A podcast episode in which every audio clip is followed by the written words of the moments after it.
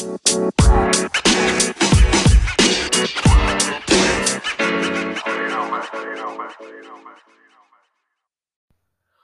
back to the sixth episode of the ONJ podcast. I'm your co-host Jeremiah. I'm your co-host Orlando. And what we got first, Orlando? So first, you know, keeping up with the tradition of the podcast, you know, it's usually it usually happens we record an episode or we premiered an episode and then boom, a trade always happens. No cap. It's it's a tradition at this point, and that's exactly what happened to us. You know, happened last time, happened this time. So we have a trade that went down. We had Derrick Rose got traded. 80 to- on my wrist. 100 on my wrist. 80 on my wrist. My bad. Derrick Rose got traded to the New York Knicks for a Dennis Smith Jr. and a 2021 second round pick. Uh, D Rose. I like that he gets to reunite with his old coach, um, Tom Thibodeau. I think it was more of a, I think it was a mutual thing with uh Derrick Rose and the Pistons because you know he told the he told Dwayne Casey no he just wanted the chance to you know be able to win and make the playoffs. So and plus the Knicks you know our up and coming team. We'll get into that a little bit later, but um at the trajectory that they're going at right now and the season that they're having, and plus, you know, for him to go back to a coach who's who's witnessed two huge moments in his career where you know he he injured his left ACL in the playoffs um in 2012 and then you know to tear his right meniscus uh the the season after that in 2014 you know to go back to that same coach who was there with you in two of the lowest points of your career you know is pretty cool. And I think it's a good fit for you know both both teams involved, and you know Dennis Smith as well. I think he'll do well in uh, Pistons. You know they're a young team, so it'll give him a chance for him to you know solidify himself in the lineup and just prove himself to the league. Yeah, so he got traded to the Knicks because he wanted to go to the playoffs. I don't know how exactly I feel about that. Now, I, I I hope I'm one of the ones that hope that the Knicks stay in the playoffs. You know, they've had a, a long drought where they they haven't been in the playoffs. They haven't been contending for any playoff spots, and now they're they're finally in this place where they're going to the playoffs. But I do feel like I want them to take like a good approach to making the playoffs and not do the, the typical Knick thing to do, which is like trade everybody to try to get like win now pieces when the roster is not really built for win now. Right. It's more of like, you know, contend for the playoffs, try to like get that experience to your players, but don't sacrifice like your young core that you have right now. Also, I think uh, D Rose is going to be a good a good mentor for Immanuel Quickley, who know who's a good young guard that many around the Knicks organization, you know, players, coaches are really high on. So I think to have a mentor like D Rose, who's been through pretty much everything, you know, he's had his highs, you know, youngest MVP ever in NBA history, to the lows of tearing both uh, ligaments in his knees. So he's a guy who could give him a lot of experiences uh, that will help him in the future and become a pretty solid player in the league. Yeah, I definitely agree with that because it started with the Pistons, and the, the Pistons wanted Derrick Rose to be like that mentor for Killian Hayes. But I'm guessing now that Killian Hayes got hurt, it kind of like changed the way they want to take the route. Right. Because when you're hurt, you they, they it's not like that much Derrick Rose could teach you if you can't like fully do it. So it's it's good that he's going to the Knicks to now have another another young player that he can mentor and kind of like bring up to understand like the NBA flow and NBA mind. For sure, for sure. And but anyway, back you know back straight to the to the trade. Trading the they traded Dennis Smith Jr. in a 2021 second round pick, which is they literally got Derrick Rose for free. Right. Because Smith Jr. was in the G League. He who wasn't he wasn't really doing anything for the Knicks. He wasn't playing for them. That's why they sent him down to the G League. And he really wasn't I don't know if it wasn't he wasn't good in their system or wasn't just good in general. I think it's just he wasn't getting enough playing time. You know, uh, the Knicks were stat guard wise. You know, Elfrid Payton, who's been playing, you know, pretty solid basketball lately. Uh, they had uh, Frank Nil- Ntilikina, uh, who's also a pretty solid guard as well. So they're pretty stat, and you know, the depth was real. So it wasn't really enough space for Dennis Smith Jr. to, to you know, to get playing time. But I thought it was really surprising for me for him to ask to actually go down to the G League, you know, instead of the team just sending sending him down there. You know, he he asked himself to go down to the league G League. I thought that was pretty pretty noble of him. Yeah, I agree. I think he he wants to get like that playing time. He he looks like a player that he wants to improve. Like he's not gonna like sit there collect the check and then hopefully uh, when the contract's up try to get a new contract. No, he wants to improve, and that's what I like about him. I don't know about the depth you were saying about the Knicks and the guard route because like they have guards, but they're not great guards. Like you know, I don't see Elfrid Payton as that really good guard on the Knicks. I don't see Frank Ntilikina is good defensively. He can't bring that like defensive kind of playmaking type of guard that the Knicks need. I don't know. Elfrid, Bray, Elfrid Payton this year, though, he's been pretty solid. I think you know from from what from what like we're used to seeing of him. You know, he he's usually not consistent. You know, with the ma- with the Magic, he would have those spurts. You know, but he was never really that consistent. But like to see him, you know, on a more steady pace of playing, I think it's pretty good to see. I mean, he's definitely improved, but the thing about Payne that really limits like the team he's with is his his three point. Like once once you if you have a point guard who can't shoot the three, it really limits what you can do on the floor, and that's what I see with Elfrid Payne.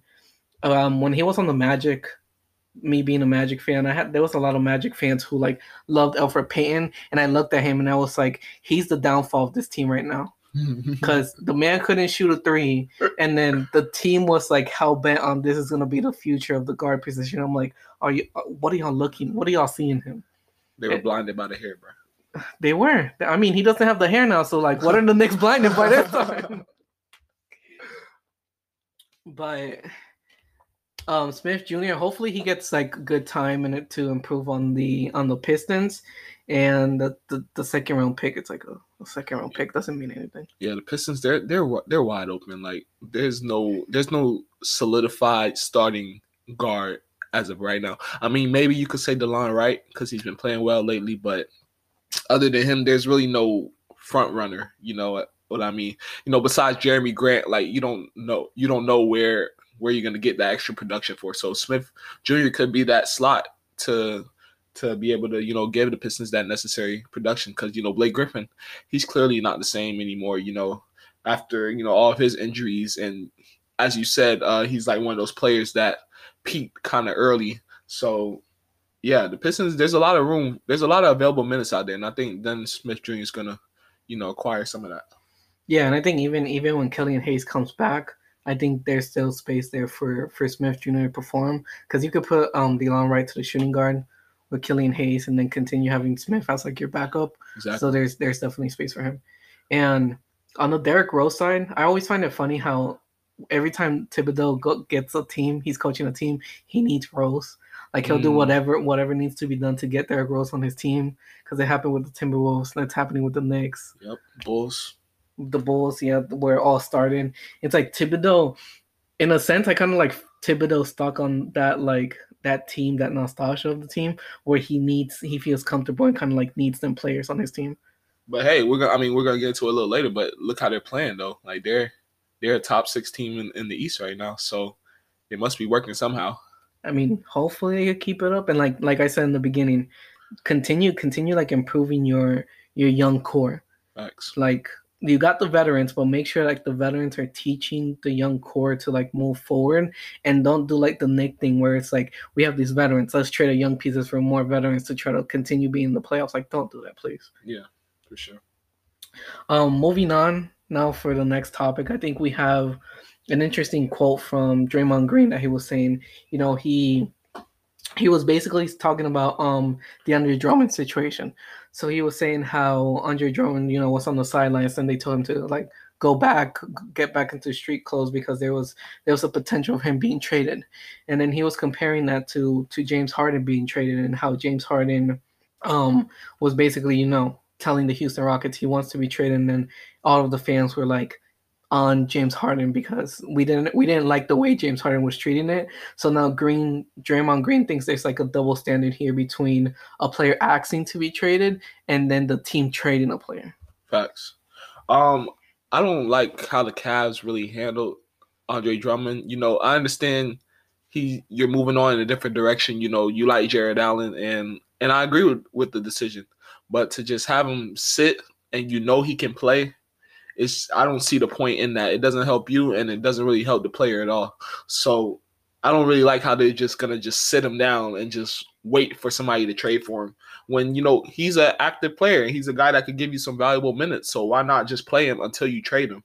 So I see where Draymond's coming from in regards to that. You know, I, there is a double standard when it comes to you know the league and the the way the league and players are you know viewed in certain in certain instances. You know, because a team can requ- can request for a guy to to trade, but there's no problem. You know, there's no media backlash or nothing. But like something like a you know James Harden, well yeah, well yeah, he was he was he was acting out of his nature, but he he's still a player at the end of the day, and, and you know the media was just dogging him and dogging him and dogging him. But yeah, it makes sense. So it's different. I see what he means. It is different when a player requests a trade and a team requests a trade. So I kind of agree with him, and at the same time, I don't agree with him because I think I don't think there's a double standard between the the team and then like the player. Like, of course there is, but I think within within those two ways of a trade, yeah. there's like a different a different aspect to each individual trade. Like you could have a player who, who James Harden who has a team who has built around him and then you know he can't bring that team to that playoffs and he's like I'm tired of throwing 40 I want to get traded to the the Nets who have like two top 5 players in, in the game right now. Yeah, that's different between him acting that and then a player who's been on the, like Bradley Beal, who's been on the Wizards, and then the Wizards have not been going anywhere. If Bradley Beal asks for a trade, I wouldn't even be mad because right. you know the team hasn't been doing anything to help him go, get to the playoffs. James Harden team was in the playoffs, and now he just he just in a sense he wanted to take the easy way out. He wanted to go with like more stars and more players, and then with Drummond, if a team trades a player, I think there's also two two aspects of it. On if the, if you're telling like a player, like I think back when Blake Griffin got traded from the Clippers, the Clippers told Blake Griffin that he was safe. Like they signed him to that contract. They was like, "You're gonna be like a core of this team," and then they tra- they just traded him away. Yeah, I think I think that was that's a bad situation. But then if the team goes to the players and be like, "Hey," we're probably not making the playoffs this season. We know you're a good contributor to a playoffs team. We're gonna sit you out to avoid you getting injured so that way we could find a trade so you could go to a team that that makes it to the playoffs and you could contribute and show your value to that team in the rest of the league. Right, but I see what you're saying, but if he's active and he can play, doesn't that sort of do something to his value if he's just sitting on the bench and not doing anything at all? Like, how does that help him as a player, though? How does that help the player? I think it just helps the player in the sense like they don't they don't want him to get hurt. Like we don't we don't want uh, well they don't want like them to play Draymond out there and then he gets hurt and then you know they they can't do anything with Draymond. They can't they can't trade Draymond to a to a contender for him to show his value because he's injured and then you know the season's gone for him now. True. So I think they just wanted to be in the safe side of you know sit sit out, s- save all your energy so that way when when we do trade you and then you go to a playoffs team, now now you have all that energy and now you could show your value to the team and you know hopefully get the contract that you want when when the time's up. What what do you would you say there's a team that you know that could use Drummond's services? Like, do you see any teams that could possibly use him at the moment to give him an extra you know lift? Um, I feel like there's a lot of teams out there. The, the thing that really that really is worrying with with Drummond is his his contract because I think he's making like twenty five million around around that range. Yeah, he's getting paid. Yeah, he's definitely getting paid, and I, I'm, he probably won't get paid like that oh, next contract for sure. But I think there's a lot of teams out there who need who need a center. Teams like we definitely know the Nets need a center. We know what other team comes to mind? Celtics. The Celtics need need a center. The, the even the Raptors need a center because the Raptors lost all their front court that they really them centers. So there's definitely teams that could use Andre Drummond. It's just a matter of how can they get him with his contract. True. True, true. But do you think there are any teams on the West Coast that could use his services though? I mean, yeah, even on the West Coast, because you got like the Warriors. The Warriors don't have the big men right now, just because Wiseman is injured. So now you don't have you don't have any big men. So using Drummond will be good for them. You know, maybe maybe even Kelly Oubre for Drummond because Kelly Oubre doesn't really fit in with the Warriors. Yeah, he's he's trying his hardest right now. It's it's weird. It doesn't look right. Yeah, I just I, at first it looked like he was like it was a good piece for the Warriors, but now it's like he's not really fitting in. Yeah, but I think it's because of Andrew Wiggins. Because I don't think Andrew Wiggins was really because we know he's a scorer and everything, but I don't think many thought that he would be able to, you know, implement himself into their system so quickly the way he has. And, you know, he's playing a lot more efficient basketball. And he's playing, he's been, you know, playing both sides of the ball. Really, you know, uh, he's been a pretty good, solid two way player.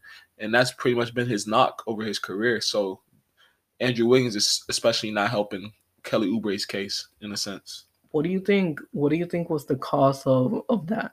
Like everybody said, like Wiggins was was terrible in the Timberwolves, and now he just picked it up in the Warriors. To be honest, Steve Kerr, it's just a system, and you know you got guys like Draymond Green who don't take no BS. You know you got to play hard, like you got to play both sides of the ball. Like you see how he gets on James Wiseman, he's only a rookie. So you know Draymond Green, he doesn't take no BS from anybody. You know, not even Steph or Clay.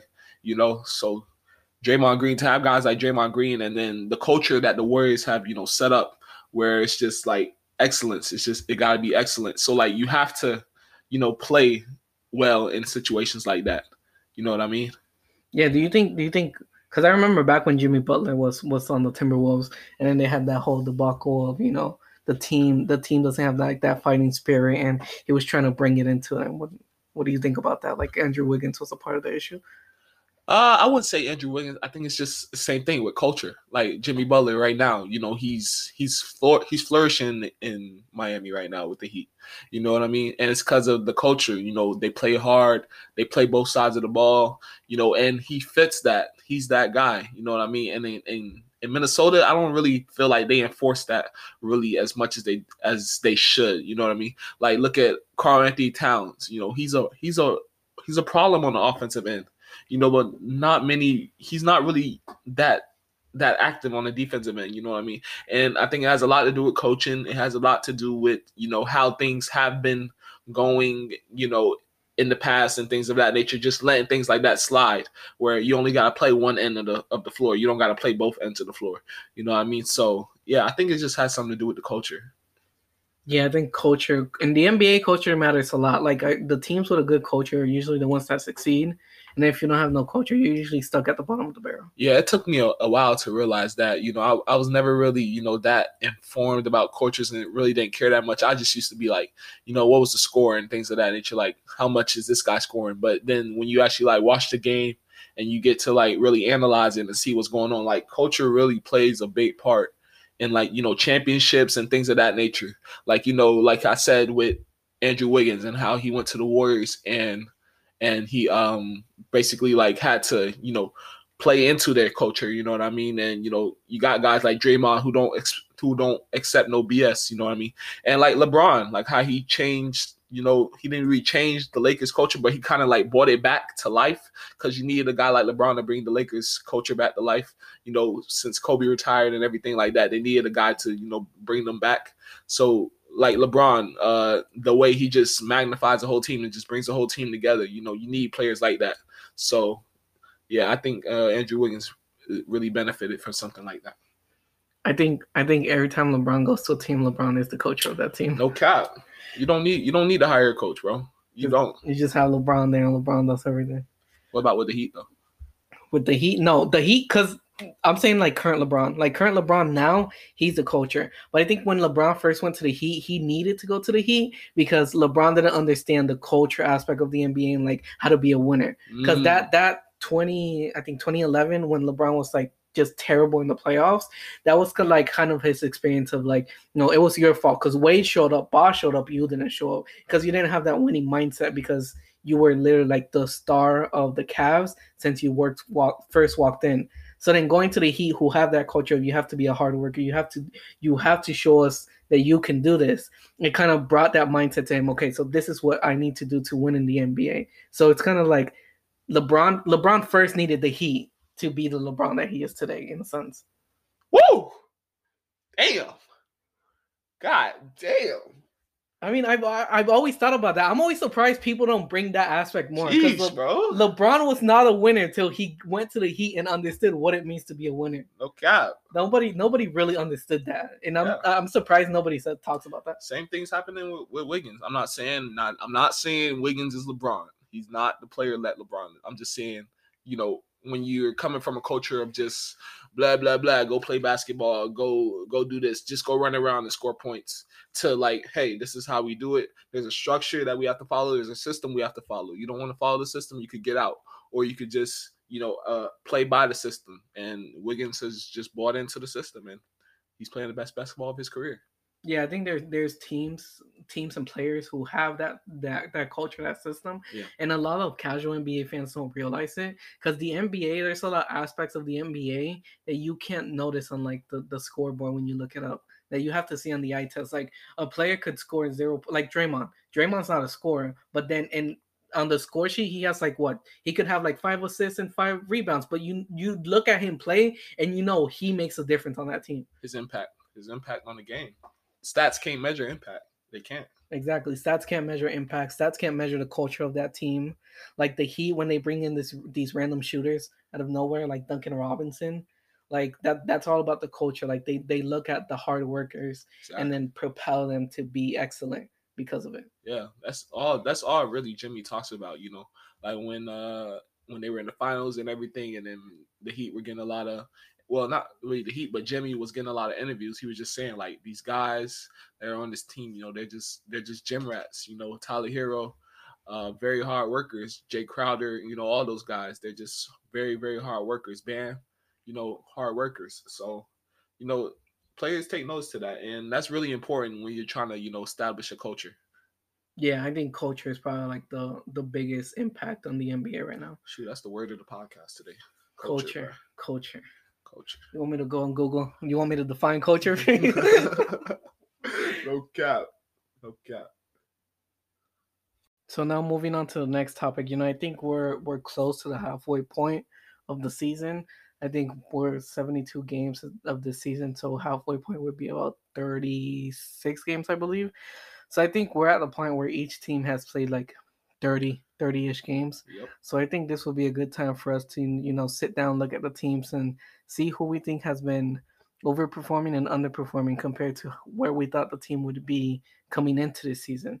So we can start off looking at, at teams who who have overperformed in your opinion. So one of the teams that I have so far is the Utah Jazz. Um, they're number one in the West right now currently, and I think they're just playing tremendous basketball right now.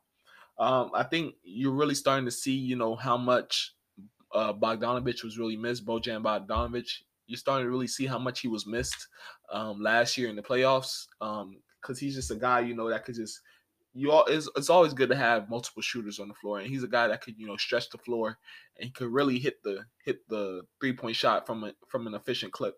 So I think they really missed him a lot, and they're glad to have him back right now. And he's been just playing great. Donovan Mitchell, you know, Donovan Mitchell's Donovan Mitchell. He's pretty much carried over the basketball that he was, that he was playing in the bubble into this season, and he's just been the same that we've all expected from him. Rudy Gobert is just you know that solid rim protector. You know, the two hundred dollar man. You know, um, I, I had to throw that in there. I had to throw that in there. But um, yeah, you know, two hundred dollar man. You know, he he's just gonna be that solid rim protector for you, and it's just important. You know, that's that's what separates the the good teams from the great teams. You know, it's just everybody knowing their role, but it's not only everybody knowing their role, but everybody fulfilling their role and you know and doing their role. So everybody on that Jazz team, eh, they know their role, they know what they have to do, and they're all fulfilling their role, which is why they're one of the top teams in the West right now. And they're going to be a tough team when it comes. They're going to be a tough team, you know, when it comes to playoffs, and they're going to be a tough out for sure. You know, I completely agree with everything you just said. I think the Jazz have really overperformed from where I thought they'd be. Right. I thought, you know, they'd be like a middle of the pack to like end end of the playoff, like seven AC type of type of team. So just having them right now be be the number one seed out of out of the West. The West was probably like the most competitive and toughest conference in the NBA, and them to be first has really over overperformed and over you know my expectations of them. They over exceeded my expectations for them. Like they're higher than the Lakers, right? Exactly, like the defending champions, they're higher than them right now. It's crazy. And you know, I agree with what you said. Like the team, it, it feels like they went in, they they looked at you know what was doing well for them and what wasn't, especially in that bubble run, and they've kind of solidified the roles of each individual person. also, I think you know, in a time that we're playing in right now, where you know COVID and postponement of games, for them to still play at this level that they're playing at, even during these tough times, you know, games being canceled, you not knowing how many days of practice you're gonna have, you know, just things of that nature. You know, it's a lot less practicing going on with teams. So for them to just be able to just continue to just block out all the noise and just continue to just play basketball and play efficient basketball is just amazing. Jazz and COVID. That's an interesting conversation. Mm. I, I, wasn't. I wasn't gonna bring it up, but hey. No, no, but but you know, seriously, we besides all the jokes that we make about Rudy Gobert, Rudy Gobert really is a good player for that team, oh, yeah. and he really holds down the the defense. Like he's basically the defense of that team. Yeah, he, he's limited on the offensive end, so it's good to know that the Jazz understand that and has gotten players to better work around around there. I'm glad Mitchell has been able to keep up his his performance from the bubble, and it, it wasn't just a fluke. He's been able to do it. Also, Mike Conley, you know, he's back healthy. You know, he's been playing, you know, tremendous basketball as well. I know, you know, uh, on his Instagram, he was like, uh, he thinks he should be an All Star reserve. I don't think he's been playing that well, but he's been playing for what they need of him. He's been doing amazing you literally took the words out of my mouth because I was gonna go Mike Conley next. But yeah, Mike Conley compa- comparing Mike Conley from like the way he was playing last year to this year, it's like a complete different turnaround. It looked like that trade for Mike Conley last year was bad for the Jazz because he was just playing awful in their system and he wasn't fitting in. And now now it's just he, like he did a complete different turnover, and now he looks like he fits with that team. He understands his role on that team and what he has to do to make that team do well. Yeah, it seems like he's a lot more comfortable, you know, in that role. And the Jazz, for for some reason, they they I didn't think of that they would be before coming into this year, but they're they're a really balanced team when you think about it from from top to bottom. Like they're a really balanced team. They have a little bit of everything. They have a defensive anchor. You know, they have three point shooters. They have a primary scorer that could ju- that they could just give the ball to crunch time. You know, so they have it all. It's just a, how long they can they keep this up for, and that's just going to play a tremendous part in how far they go. Yeah, I think also also the coaching, the coaching has been well done on that team to understand like you know this is what you need to do. This is the place that we need to run that suit better our team to succeed our chances of winning. And now you know again back to the team like outside of that starting lineup, like also you know you got you got Bogdanovich who was missing in the bubble, and he was able to come back and you know provide more scoring to them. But now you also have Jordan Clarkson, mm. who who has been playing out of his mind off the bench and might potentially be like a a six man of the year candidate this year. Yeah, he's he's he's in the running for sure. He's got to be top three in the voting for sure. Yeah, because he's he's been doing amazing, great things off that bench, and just overall the team the team has been doing amazingly well and completely exceeded my expectations because first seed, I did not see the Jazz being the first seed. Yeah, I've always liked Jordan Clarkson. You know, I knew he had potential. It just took some time for him to just find his role that best that best suited him. You know, I don't I don't think he was necessarily a starting guard in the league. You know, I don't think that best fit his what he can do, what he can bring to the table. But you know his role with the Jazz and how he's just able to come off the bench and you know be that scoring punch that they need.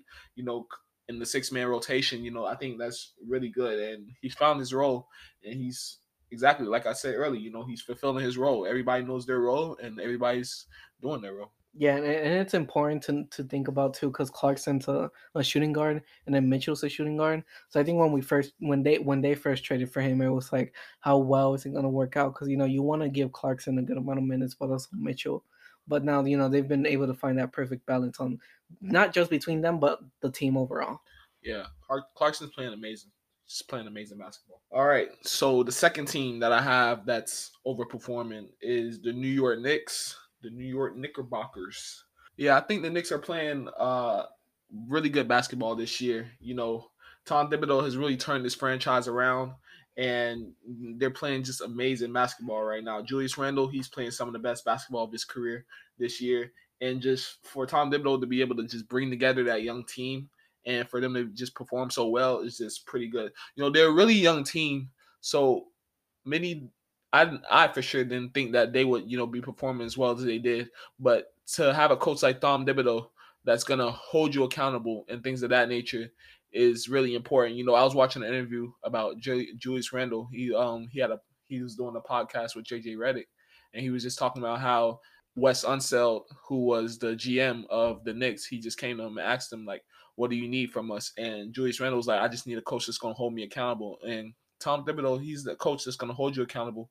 He's going to play you hard. He's going to coach you hard. He's going to do what he has to do for for the whole team to get the job done. And you know, the team it's a team full of hard workers. You know, a lot of young players who, who want to prove themselves and prove that they're solid players in the league. You know, RJ Barrett, you know, Immanuel Quickley. Those guys are are workhorses. You know, they stay in the gym constantly. So it's I think that's a match made in heaven with him and Tom Tom Thibodeau. And also, I think Kenny Payne was one of the low key, like one of the low key sneaky good hires that many didn't really pay too much attention to in the off season.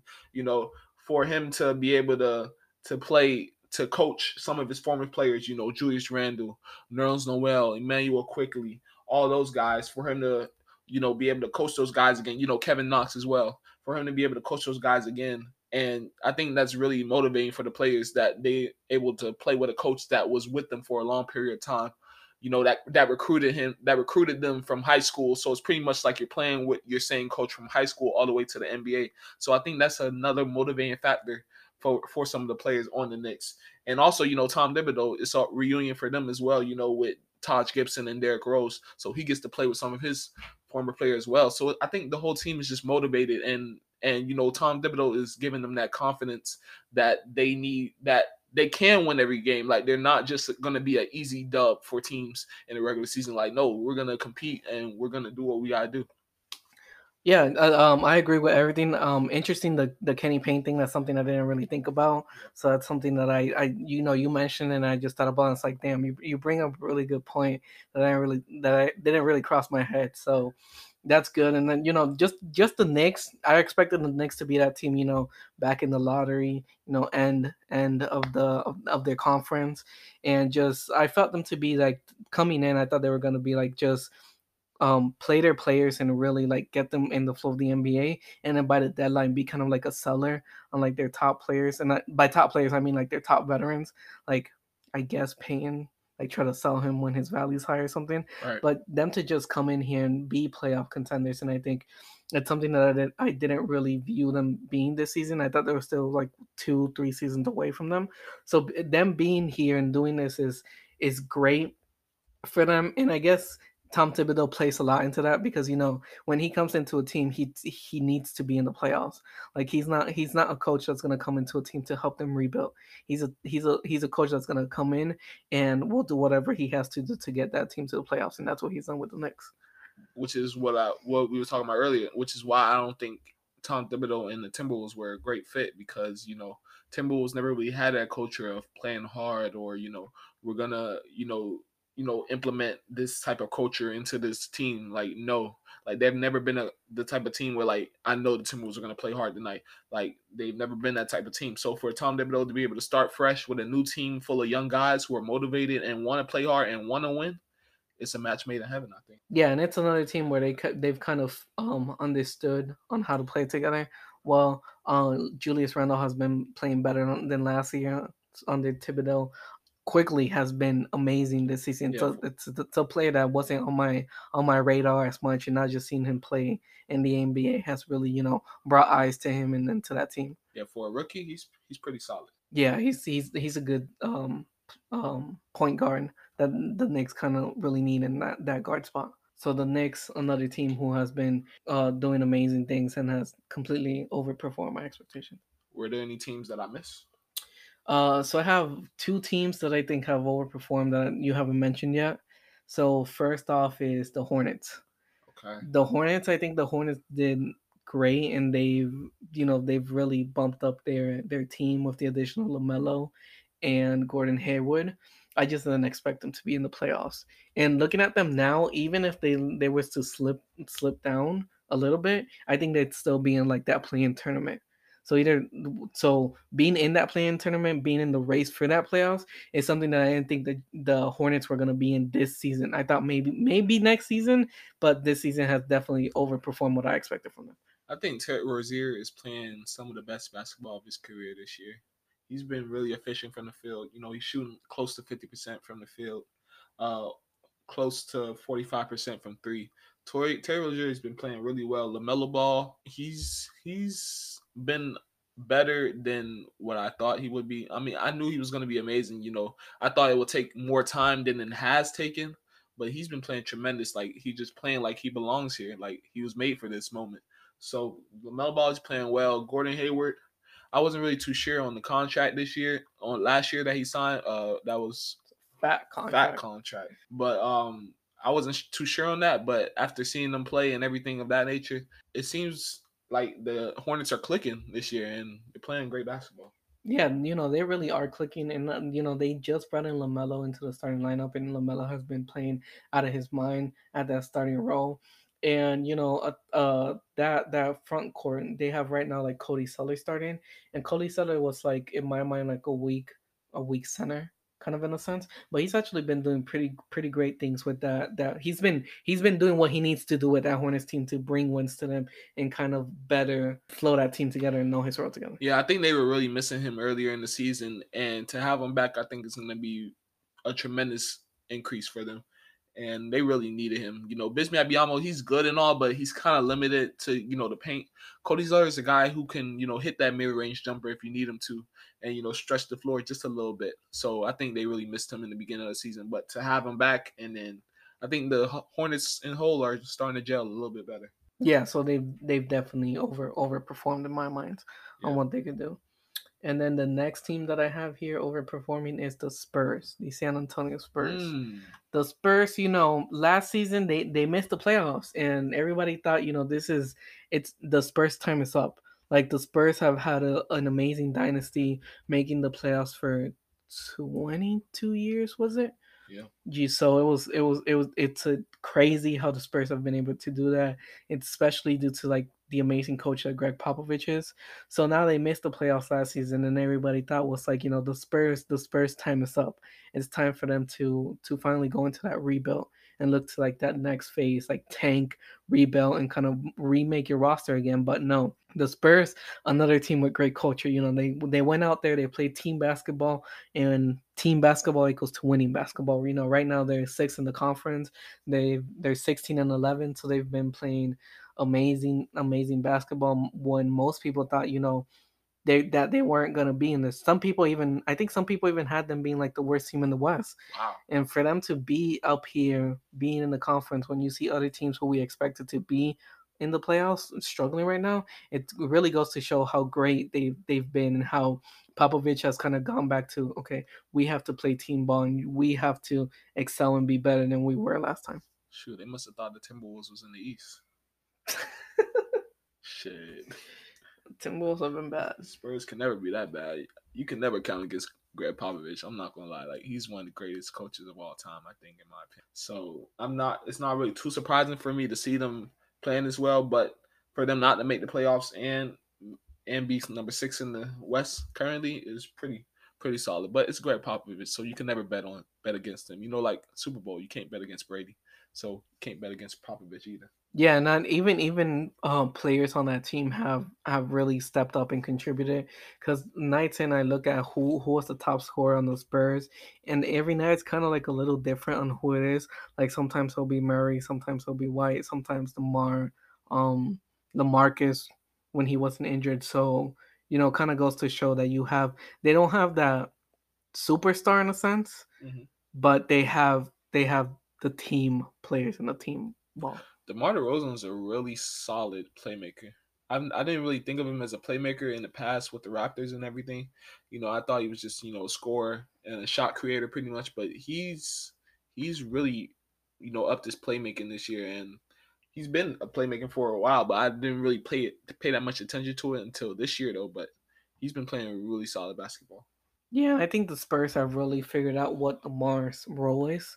Because right. I think he, we kind of struggled in thinking like DeMar wasn't doing good, and it was mainly because they couldn't find where where DeMar fits in first. You know, he was he was the shooting guard for the Raptors, then he was the small forward with the Spurs, and now he's even playing some power forward. So they really found the best role for him of being, you know, he can still shoot uh, at that mid range where he feels comfortable, but he could, you know, go in, drive, you know, try to do that playmaking that he's so good at, but nobody ever took advantage of it. And also, I think he's kind of improved his three point in this season too. So goes to show how good the Spurs system is. Shooting a career high right now. It's crazy. Okay, and that's that's basically all the teams I have um overperforming. So I guess now we could go into the teams who are underperforming. So one team that I have that's underperforming right now is the New Orleans Pelicans. I personally thought, you know, that Stan Van Gundy was going to be able to, you know, change this team around and, you know, get them to play harder, you know, and just turn them around and turn them into a winning franchise. But so far, you know, it hasn't been the case, that case so far this season. You know, they're currently, you know, the bottom of the West right now. They're number 12 in the West right now. So they're they're really not playing, you know, as I thought they would. Uh, I thought Lonzo Ball was going to take an extra leap this year so far. Lately, he's been playing well, but you know, in towards the start of the season, I thought he was going to be able to, you know, take that extra leap and take that extra and take that next step and evolutionize his game, you know, into stardom. But so far, it hasn't been that well so far for Lonzo. So I'm wait, I'm still waiting on that. Zion, you know, he's been playing like an all star this year. He's been amazing. Uh, but other than that, I just thought they haven't really taken that next step that I thought they would, especially with the hiring with the hiring of Stan Van Gundy. So I I agree to a certain extent with you because I thought they I didn't think they were going to be good enough to make the playoffs, but I thought they'd be a little bit better than they currently are right now. Right. And the main the main thing that I had with the the Pelicans was the way they were constructed. And I keep saying this like you can't have your guards be Bledsoe and Lonzo who who were doing terrible last season at the beginning of the season at the three. Then you have um, Ingram who who needs like that mid range because that's his game. Zion who needs to drive, and then Steven Adams who you know he can't leave the paint because that's his game too. So the, just clogging up all of that, I just thought I was always like, how are they gonna make it work? Like I don't know if Stan Van Gundy can make this team work. Because even if you look at um, even the Magic back when uh, Stan Van Gundy was coaching the Magic, we had we had shooters we had um Lewis, who was our power forward. So you know he was able to stretch the floor for for Dwight Howard, and you know you had you had shooters who who could stretch that floor. And when you ha- when you look at the Pelicans, who their star players need that paint, for you just bring in more players who clog that up. I didn't I didn't I didn't understand why they did that. I wouldn't mind seeing JJ Redick in the starting lineup because he's a guy you know who knows his role. He he's a vet, so he knows how to play. Especially, you know, he's played for Stan Van Gundy. This is going to be his fifth season playing for Stan Van Gundy. So he's a guy who knows the system and everything like that. And he's he's a, another shooter. You know, you can never have too many shooters on the floor. So I think JJ Redick will be a solid addition to that starting lineup, but it may be too late you know they, they that's something they really should have done since like the start of the season have yeah. jj there for that that shooting because i don't even understand why they they kept the Bledsoe. I think they were i thought they were going to trade him but then they decided to keep him. I was like there was so many question marks going on in my head like what are what are the pelicans doing? So the next team i got as underperforming so far in this season is the atlanta hawks. Uh, i think the hawks haven't really been performing as well as I thought they would. You know, with all the additions that they've gotten so far, you know, with Gallinari and Bogdanovich from the Kings and you know Rondo and Kris Dunn, I thought that they would be performing a lot better, better and would met and would make them a playoff team. But so far, you know, it hasn't been that way, and they have been hit with the injury bug a lot. You know, uh, Kris Dunn, he's been injured with uh, he's been having an ankle injury uh, he ended up having surgery on that. You know, Rondo, he's having back issues, and then you know Bogdanovich, he's been out since uh, earlier this month. So it, they've been hit. They've been hit with the injury bug, really. So that's been pretty bad. But I, even through all that, I thought they would have enough, you know, acquisitions to make them a better playoff team and put them into the playoff con- contention. But so far, it hasn't really been the case.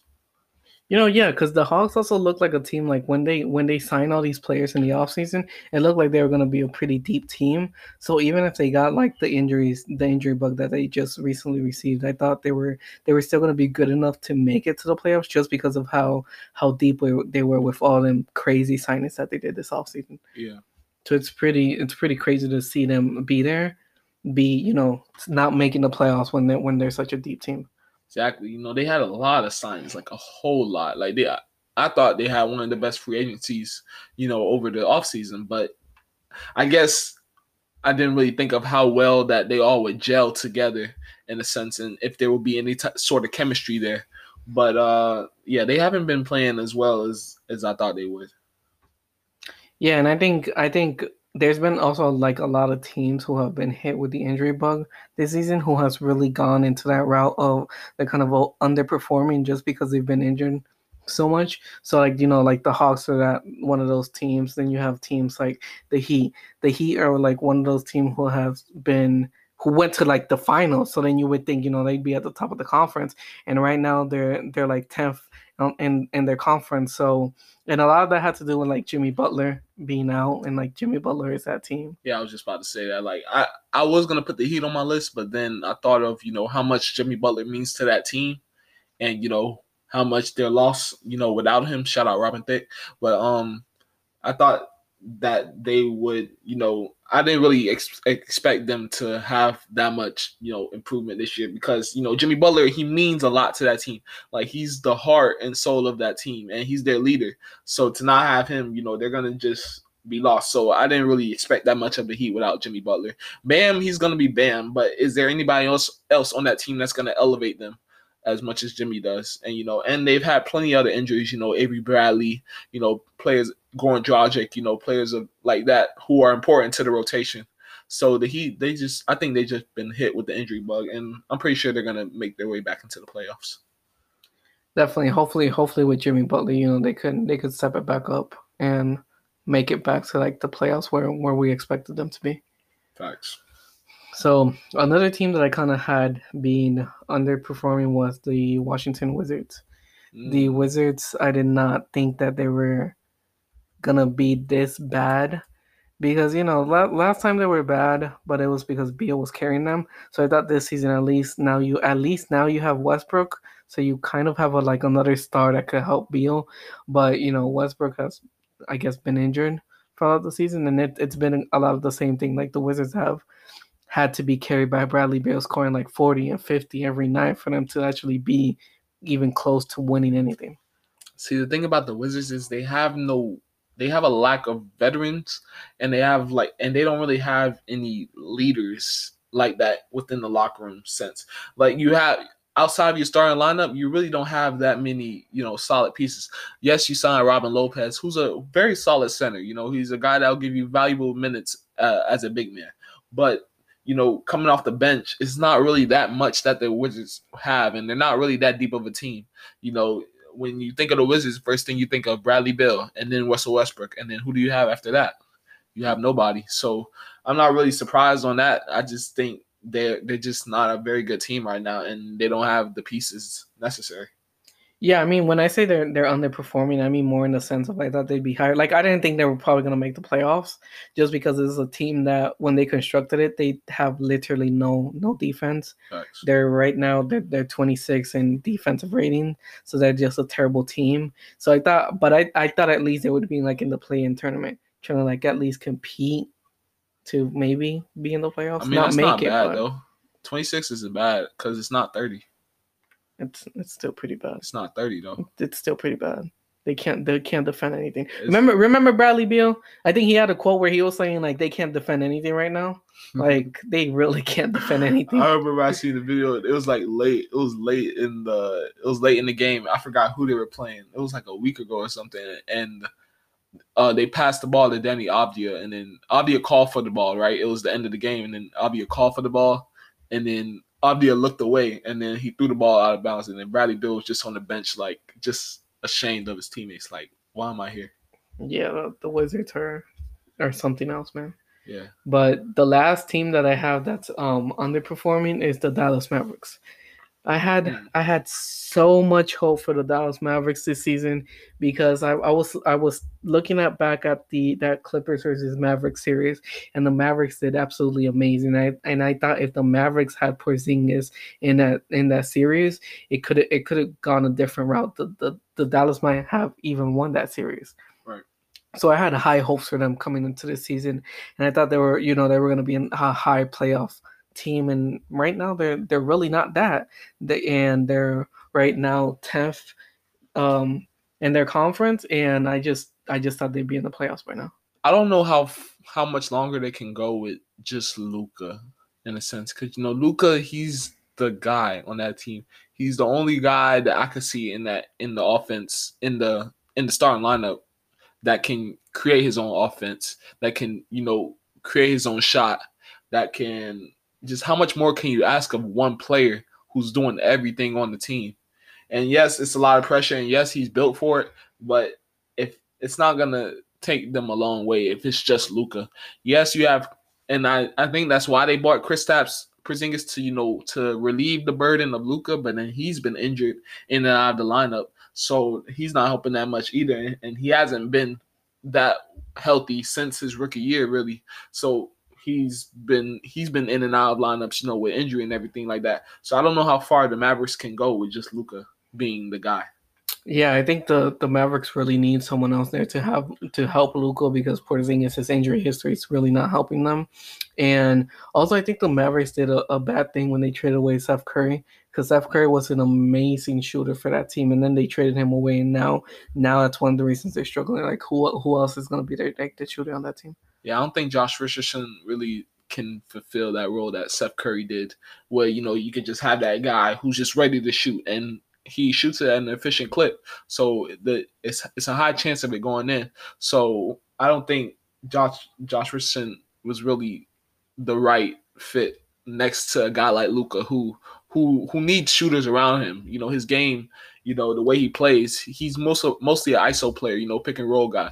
So you need a guy like him that if the pick and roll doesn't work and he's trying to drive to the basket, he needs a guy that could that he could pass out to to shoot the three. So like a guy like Luka, you need shooters around him, and I don't think the Mavericks really have that many. Yeah, I think yes, the Mavericks made some mistakes this season, and they they that it, the Mavericks are a team that I thought should have been way higher for sure. All right, so that's basically all the teams that I had underperforming. So now that we've gone through teams overperforming, underperforming, now it's time to look at the players who have over and underperformed. We could start off with players you think have overperformed this season. So one player I think that's overperformed so far is Jerami Grant. Uh, he's having a career year this year. You know, he's averaging 23 points a game. You know, he's up to scoring. It's the first time in his career he's ever averaged 20 points, over 20 points a game.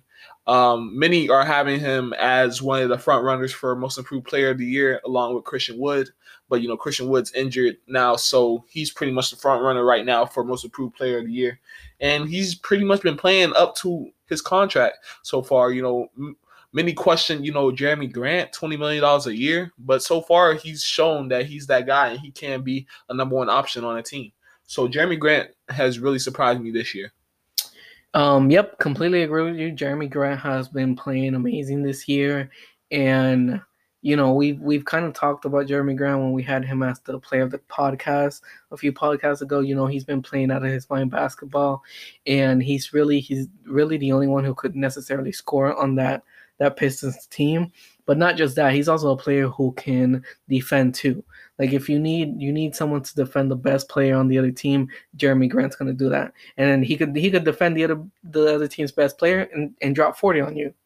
Yeah, I think he's gonna be a key piece for that Pistons rotation, you know, over years to come. And he's gonna be the marquee guy that they need because you know Pistons are going through a rebuilding stage, so they're gonna need a guy, a number one guy, and I feel like he can fill that role and be that number one guy for them. Yep, you know he's been shooting forty three percent from the field and thirty seven from the three, so he's been doing pretty pretty decent there, and you know again carrying that load offensively for that team. For sure, for sure. Another player that I had that is overperforming is Julius Randle of the New York Knicks. Uh, Julius Randle, he's been playing just out of his mind this year.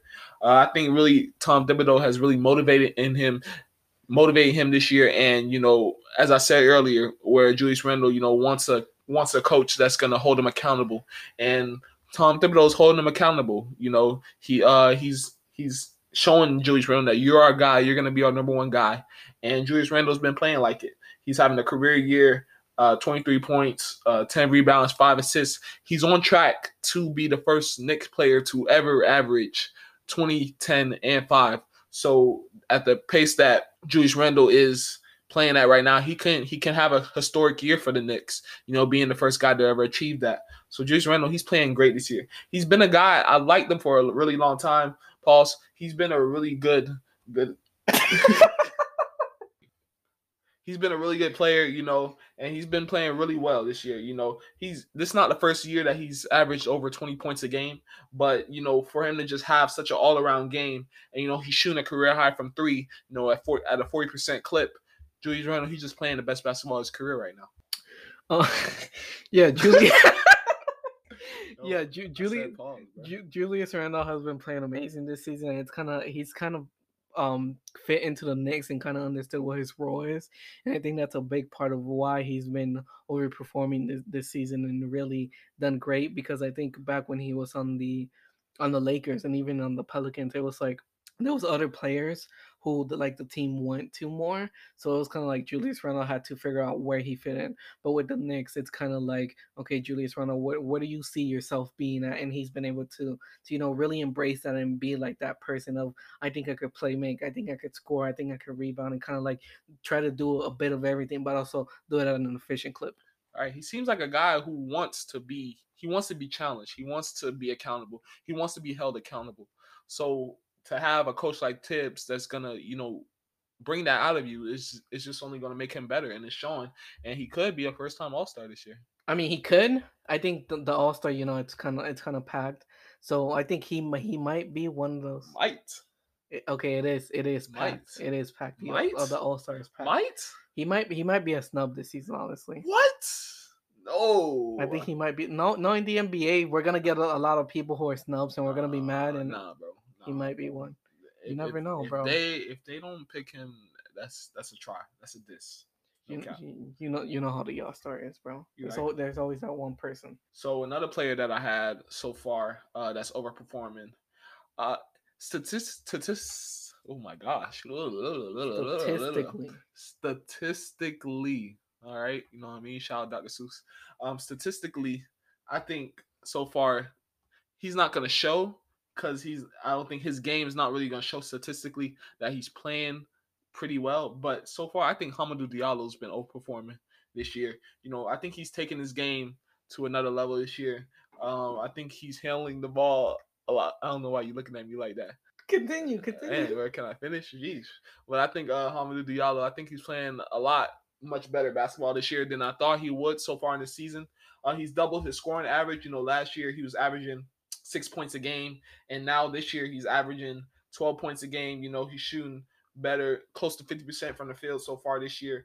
And he's just and you know what he's had a much large role larger role this year and you know he's he's bought he's bought into it um he's handling the ball a lot more than he did last year he you know he's kind of playing that that combo guard for us this year and he's been playing really well so i had to shout shout out Hamidou Diallo. That's that OKC bias coming in. It's right not there. even bias though. Like he's been really. I think he's been like his stats. The thing is, his stats are not going to show. You have to watch our games and to to see the leap that he's made from this year to from from last year to this year. I think it has to be go on notice. Now, I'm not saying he needs to be in the running for most improved player of the year. No, I'm not saying that at all. I'm just saying from watching our games, from watching the film, he's really improved his game and he has over overperformed to me. Okay, so I think there is a little bit of bias there from there you being no an okay. Bias. Okay, okay, let me talk, bro. I think there's a, a, tiny, a tiny little bit of bias there, but I do agree with you because I think this season he actually has a role to him. Like I think he's he's your six man, right? He's like the your six man of that team, and I right. think he's he's embraced that role and he's he's fitting in very well. So I think he has improved in that sense compared to last year. Right. Fuck it. If it's biased, then goddamn, Aaron Gordon's overperforming this year too. Shit. Aaron Gordon's injured. What are you talking about? Exactly. So it's not bias. Okay. Okay. Anyway, anyway, back, back. Um, it, do you do you have anybody else who you think is overperforming? I'm all out. Um, I'm all out too. You basically said the ones I was thinking of. So now we could go into even Hami. I mean, not Hami, but I I, I, I mean I agree with you. He has been better than last season. Thank so you. thank you, thank you. So I'll I'll, I'll fit into your little bias a little bit. Um, now we could talk about players who are underperforming. Oh man. Okay, so one player that I think that's underperforming so far that I'm sure many agree with as well is Jamal Murray. You know, after seeing his performance in the bubble and how he was playing against Donovan Mitchell and everything like that, and how he was leading the Nuggets along with Jokic, you know, to those to those wins in playoff series, you know, to come back from three one back to and back to back series, that's you know that's that's tough, you know. And Jamal Murray, he was playing amazing in the bubble, but this year that sort of performance hasn't really translated over this year so far. You know, he's he's up to scoring. You know, he's averaging 20 points a game, but that that impact that he showed that you know many after seeing him in the bubble, many were uh, thinking of him as you know one of the next league superstars. So to see him play like he is now isn't is it doesn't translate. Yeah, so I agree with that because Jamal Murray coming out of that bubble, I thought you know he finally took that next step to be like that great scorer that needs to be next to Nikola Jokic. But this season, you know, just just 20 points, four rebounds, four assists, and I think yeah, I think he's better than that. And I don't know if it's like he's not understanding his role. Maybe the offense has it's different compared to like the bubble. But there's something there because just the other night he had a 50 point game. So how do you have a 50 point game one night, but then the next night you drop like 16, 18? Exactly. So like there's something there that's bothering Jamal Murray, and he needs to you know figure out maybe his role on the team. You know maybe his shooting. Um, talk to his girl a little bit. Maybe that'll help. Yo, you wildin'. Yo, you wildin'. It's not, it's not that type of podcast, bro. But anyway, you you know Jamal Jamal just he needs to step it up and kind of beat that Jamal that he was in the bubble. Shorty was going crazy. Shorty was going crazy, bro. Like damn. But yeah, yeah, Jamal Murray. Uh, I think he needs to play better. And also, you know, the contract that he was given. You know, well, not given. I get he earned it, but you know, five year, 170 million dollars. Like that's that's 30 over 30 million dollars a year and you gotta you gotta play up to that contract yeah that's that's he's he's getting paid i need i need you to score more yeah. if you're getting paid like that especially you're you're a shooting you're the point guard of that team, but you're like primarily you're not in charge of playmaking because Jokic is in charge of playmaking. So all you really have to be in charge of shooting, and then you're you're struggling with it. That's literally perfect for him. That's literally perfect because he doesn't have to play make. He doesn't have to you know do the normal askings of a point guard because you have a point center on your team. All you have to do is, you know, be ready to hit open shots and, you know, do what you got to do. But hopefully it'll click sometime soon. Yeah, hopefully, hopefully as the season goes, you know, we'll see, we'll see Bubble Jamal come back. We'll see. Another player that I thought, um, I think is overperforming so far this year also is Russell Westbrook. Um, the team isn't that good. So I'm not blame putting all the blame on Russell Westbrook. But as a player, I thought he would be performing a lot better this year. You know, uh, he's averaging eight only 18 points a game, uh, nine assists a game, nine rebounds a game. And the rebounds and assists are normal, don't get me wrong. But the points I thought they would be a lot higher. And also, you know, he's taking the trip back to, you know, his rookie year in regards to his field goal percentages. You know, he's shooting only 40% from the field, which he hasn't shot that low since his rookie sophomore year. You know, so Russell Westbrook, he you know it seems like he's taking the time time travel, you know, back the time machine back. Time too. machine back, you know, on his Benjamin Button shit. But like um I think Russell Westbrook, you know, I thought he was going to play a lot better. You know, I thought he would, and I thought he would, you know, play a little bit better along with Beal. You know, having a, an amazing two guard like Beal, who you know is unselfish, you know, and it's just I thought he would play perfect with a guy next to Beal. But Russell Westbrook, Russell Westbrook, he hasn't been the player that we're normal normally used to seeing, and I think he's just been underperforming a lot this year. Yeah, I agree with that. Um, just like you said, he took that time machine, and just his field goal and three point has been absolutely terrible this season. That Benjamin Button, bro. Okay. Um, his rebounds and assists are still there. I don't know if that's like how good Westbrook is, or more of a stat chasing type of thing. Mm. I mean, I don't know because his his points has down, and I thought him going to the the Wizards was good because the Wizards was one of the few teams where kind of like the whole team could space out the floor in a sense. Like Beal can shoot. Um, their small forward. What did they use? Um, Deni Avdija, Deni Avdija, or someone else they could shoot, and um, their four what's his name there for? Uh, Wagner. No, Wagner. Well, Wagner could also shoot. He just got paid. Um, Bryant. Yep. Thomas Bryant. No, not Thomas Bryant. Thomas Bryant. talking about, bro? Who am I talking about? Bertans. Bertans. Oh, Bertans is, is an amazing oh, shooter. Yeah, yeah, yeah. He's been he's been kind of struggling this season, but you know he he was an amazing shooter. So Westbrook has shooters there, so he could drive, and then it, everything's still down. So I don't understand why. Yeah, Russell Westbrook. I don't. I don't know. I think he just maybe you can't even like blame it on like he lacks help because he has Bradley Beal, you know. But the team, like we were saying earlier, the team is really not that good. So for us, you know, Russell Westbrook, he's always had, you know, solid players on his teams when you think about it. You know, OKC, he had, you know, of course he had KD and Harden, but even after they left, you know, he had Victor Oladipo one year, you know, he had Steven Adams who was solid center, you know, players of that nature. So this is kind of new for Russell Westbrook also because he's used to having talent around him, a lot of talent around him. But now this year, you know, it's it's not that way. You know, but Westbrook's also a guy that I kind of look at it in um looking back when it was just he was like the main guy in OKC and he kind of brought that OKC team to the playoffs. I kind of viewed him as a player who you could you could put on a team and he'll make his teammates better. Mm-hmm. So that's what I was expecting from him, what he would do here on the Wizards, but that wasn't the case. Yeah, no, you know, I don't think he's built for like a t- for like a rebuild in a sense, like because the Wizards, I think they're they're in the rebuilding stage. To be honest, like as bad as they are right now, I, they they have to rebuild. To go tell the Wizards that because they don't understand that. Like oh trade tra- trade trade Beal and just rebuild, and then they don't want to do it. Uh, I mean, does Beal want to leave though? That's the thing. Okay. He says in the media, he says he wants to leave. I think he's trying to, you know, do his Damian Lillard thing. Then at, at least at least build a team around Beal because the team is it's not going anywhere. Yeah, that's the thing. They need they need to build a team around Beal or something. He needs help. Yeah, something team. something has to happen. That team needs Jesus. Yeah, and then the last person who I had. Do you have any any more? No, I'm no.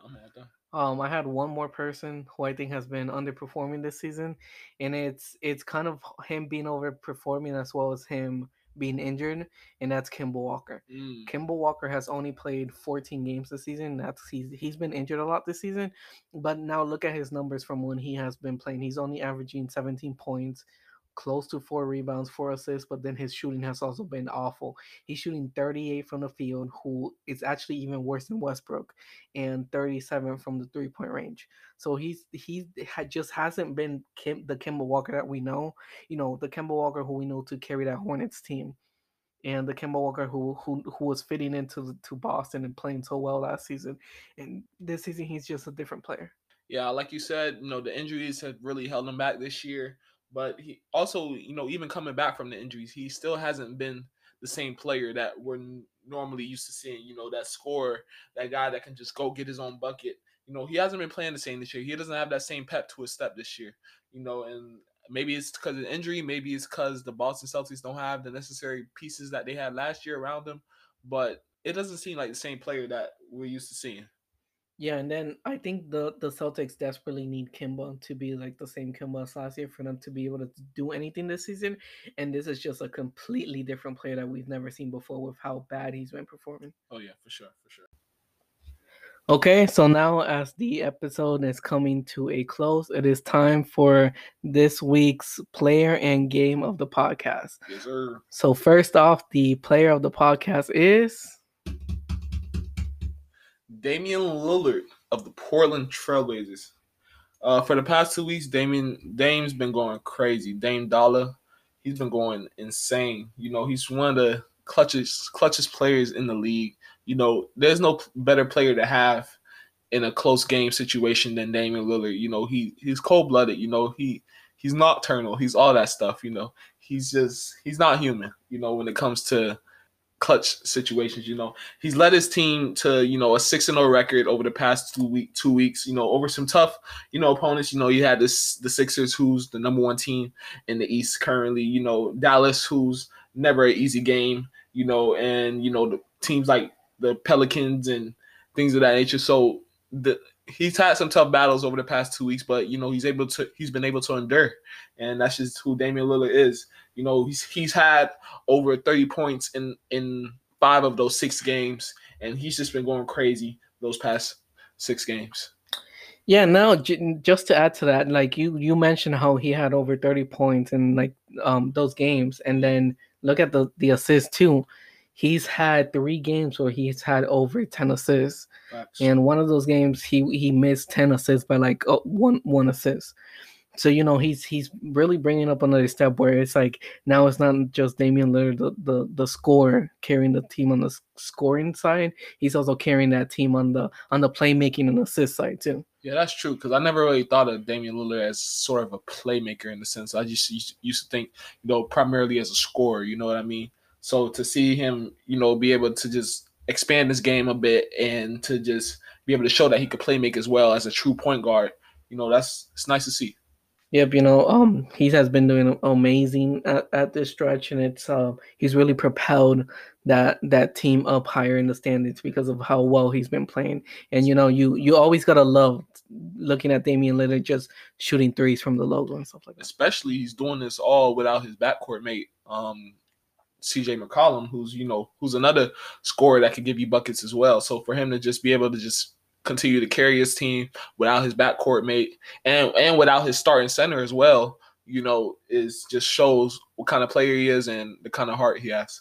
Yep, you know, it's just that that never give up type of attitude that Damian Lillard has. He's gonna go out there and play the best basketball that he could play to try to get this team into the playoffs. And like you know, you have mentioned before, Damian Lillard wants to win with this team, and you know, he's proving it now. He, like you said, he we didn't see him as a playmaker.